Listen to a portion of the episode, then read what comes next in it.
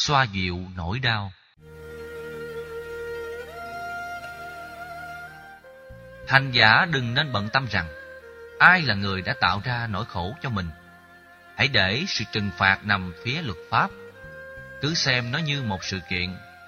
Nếu là thân bằng quyến thuộc của nạn nhân, thì cũng đừng chăm sóc cảm xúc của nạn nhân bằng cách hỏi. Cho tôi biết ai là tác nhân, tôi sẽ trả thù giùm cho. Thương như thế chỉ làm tăng thêm cảm xúc khổ đau của nạn nhân. Cả họ và ta đều rơi vào tình huống bế tắc. Đừng đổ dầu vào lửa. Sự sân hận làm cho tâm lý con người luôn bị đốt cháy, và theo đó ta đánh mất dòng chảy của cảm xúc an lạc thảnh thơi. Khi dạy phương pháp quán không có tác nhân tạo và chủ thể cảm nhận nỗi khổ đó, Đức Phật không đưa ta vào tình trạng thiếu trách nhiệm mà Ngài muốn dùng phương pháp tâm lý để xoa dịu đi nỗi khổ niềm đau. Nỗi khổ giống như ly nước có cặn. Thương người thân, có người khuấy ly nước bằng cách hỗ trợ để trả thù, vân vân. Càng khuấy thì cặn sẽ không lắng được và người thân không uống được ly nước trong. Đừng khuấy nước khổ đau lên, cứ để nó lắng động với thời gian. Thời gian là phương pháp chữa trị vết thương lòng. Đừng tác động mà hãy hướng tâm của nạn nhân về phía tích cực và tươi sáng hơn. Họ sẽ tách rời khỏi trạng thái khổ đau theo cách thức mà Đức Phật đã dạy. Khổ đau nằm trên thân thể vật lý, ảnh hưởng đến dòng cảm xúc thông qua hệ thống dây thần kinh trung khu và cảm giác.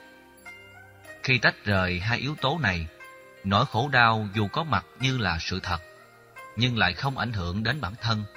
Từ đó, khổ đau không thể làm cho con người bị ức chế, sống trong giày dò, đau đớn.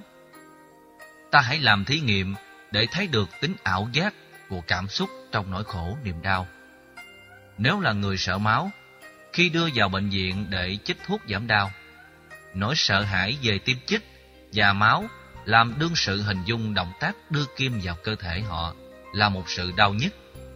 Trên thực tế, đau nhất có thể chỉ bằng cái chích của một con kiến.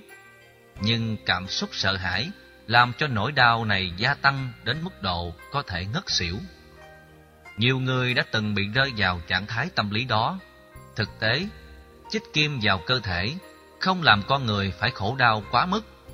Chỉ vì sợ hãi mà khổ đau được gia tăng.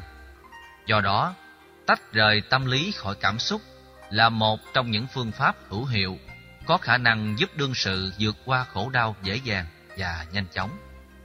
Phương pháp quán không thọ giả là nghệ thuật hình dung mình không phải là nạn nhân. Đừng nên nghĩ ta là nạn nhân, để dòng cảm xúc không bị đè nặng trên tâm lý. Dĩ nhiên, còn có nhiều phương pháp thực tập khác. Cốt làm cho tâm ta phấn chấn, không còn khổ đau là được. Năm 1999, khi cộng đồng Tây Tạng tổ chức 40 năm lưu vong tại Ấn Độ. Đức Đạt Lai Lạt Ma đã dùng tiêu đề tưởng niệm 40 năm đại chuyển Pháp Luân. Ngài không dùng từ 40 năm Pháp nạn như Phật giáo Việt Nam. Dùng khái niệm Pháp nạn là cách trực tiếp thừa nhận rằng mình là nạn nhân hoặc có thọ giả. Trong khi Đức Phật dạy ta hãy quán bốn đối tượng vô ngã là ngã, nhân chúng sinh và thọ giả. Quán chúng sinh vô ngã, tức là không có ý niệm về chúng sinh, bao gồm tha nhân và bản thân như một chủ thể với ý niệm và dòng cảm xúc đang tiếp nhận khổ vui. Đó là tinh thần của kinh Kim Cương Bát Nhã. Quán như vậy, nỗi khổ niềm đau sẽ tan biến rất nhanh. Khi dùng từ 40 năm pháp nạn xem như ta đã chấp nhận mình là nạn nhân và Phật Pháp đang bị lâm nạn. Thực ra, Phật Pháp không lâm nạn, chỉ có người hành đạo bị nạn do chịu ảnh hưởng xấu của nghịch duyên. Cách dùng từ của Đức Lai Lạc Ma rất phù hợp với tinh thần vô ngã. Nhờ biến cố Trung Cộng, Phật giáo Tây Tạng đã có mặt ở Ấn Độ và khắp nơi trên thế giới. Như vậy, trong biến cố của Tây Tạng, ta thử hỏi nên buồn hay vui? Buồn về một quá khứ không như ý, nhưng vui trong hiện tại và tương lai khi Phật giáo Tây Tạng được phát triển toàn cầu. Không nhìn thấy phương diện tích cực này, con người dễ sống trong tình trạng uất hận và chịu đau khổ lâu dài. Nhất là trong tình huống ta không thể làm gì khác hơn, dù có nỗ lực chân chính. Như thế, quán không thọ giả là cách thức tích cực nhằm tách rời khổ đau quá khứ khỏi đời sống hiện tại. Được vậy, ta có thêm bản lãnh sống ở hiện tại để gây dựng lên cuộc đời và có thể hưởng được hạnh phúc. Nếu chỉ ký ức về quá khứ và cho rằng mình là nạn nhân của lịch sử, chiến tranh, ý thức hệ, bất đồng, xung đột, vân vân, thì cảm xúc khổ đau sẽ dâng cao. Nếu thực tập như thế, chắc chắn sự tiến bộ về tâm lý sẽ cứu thoát ta khỏi hoàn cảnh khổ đau đã có. Như con khỉ nhờ bám vào nhành cây mà lên khỏi dũng lầy. Người thực tập nên loại bỏ lòng tự ái. Về bản chất, tự ái là cảm xúc thương yêu bản ngã hơn bất kỳ ai khác. Nó được núp bóng dưới dạng thương yêu người, nhưng trên thực tế là thương yêu chính mình.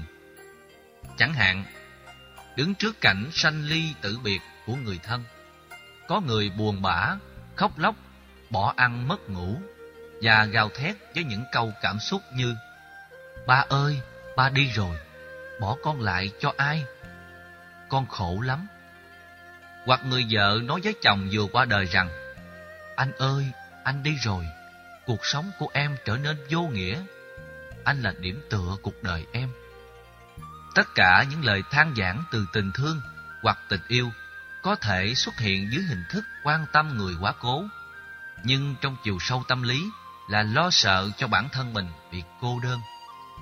Thực ra, người khóc đâu phải thương tưởng người ra đi. Phần lớn khóc trong tình huống của tan tóc là sợ rằng mình không còn ai chăm sóc, dỗ về, giúp đỡ khi cô đơn và túng thiếu. Trong tình yêu nam nữ, hoặc giữa hai người đồng tính, tự ái là trục xoay chính yếu. Người ta yêu chính bản thân mình nhiều hơn yêu người khác. Gốc tự ái trong tình yêu có thể bị biến dạng thành nỗi hận thù. Khi cách yêu cầu, cảm xúc và khao khát bị từ chối hoặc không thỏa mãn, lúc đó đương sự có khuynh hướng trả đũa để chứng minh rằng tôi đâu phải không có giá. Càng chứng minh, mình có giá trị trên nền tảng tự ái thì giá trị càng bị giảm. Nhiều người ngạc nhiên khi nghe Thế Tôn là bậc phước trí vẹn toàn. Sau đời Ngài vẫn còn gặp nhiều cảnh trái ngang. Lý giải truyền thống cho rằng đó là sự thị hiện. Ngài hiện thân là con người nên cũng phải có những cuộc sống và hoàn cảnh éo le, trái ngang. Nhưng Ngài đã vượt qua tất cả. Muốn khẳng định rằng là con người ai cũng có thể làm được như Ngài nhằm giáo dục con người về tính kiên nhẫn vượt khó.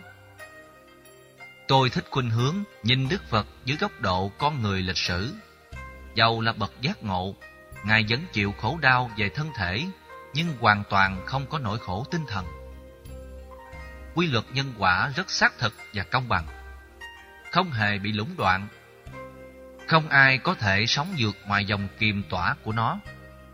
Dù là Đức Phật, Bồ Tát, A-la-hán những gì đã gieo thì phải gặt. Người giác ngộ biết cách chuyển hóa khổ đau, vượt lên trên nghịch cảnh, thay vì phải gặt hái trọn vẹn quả không như ý.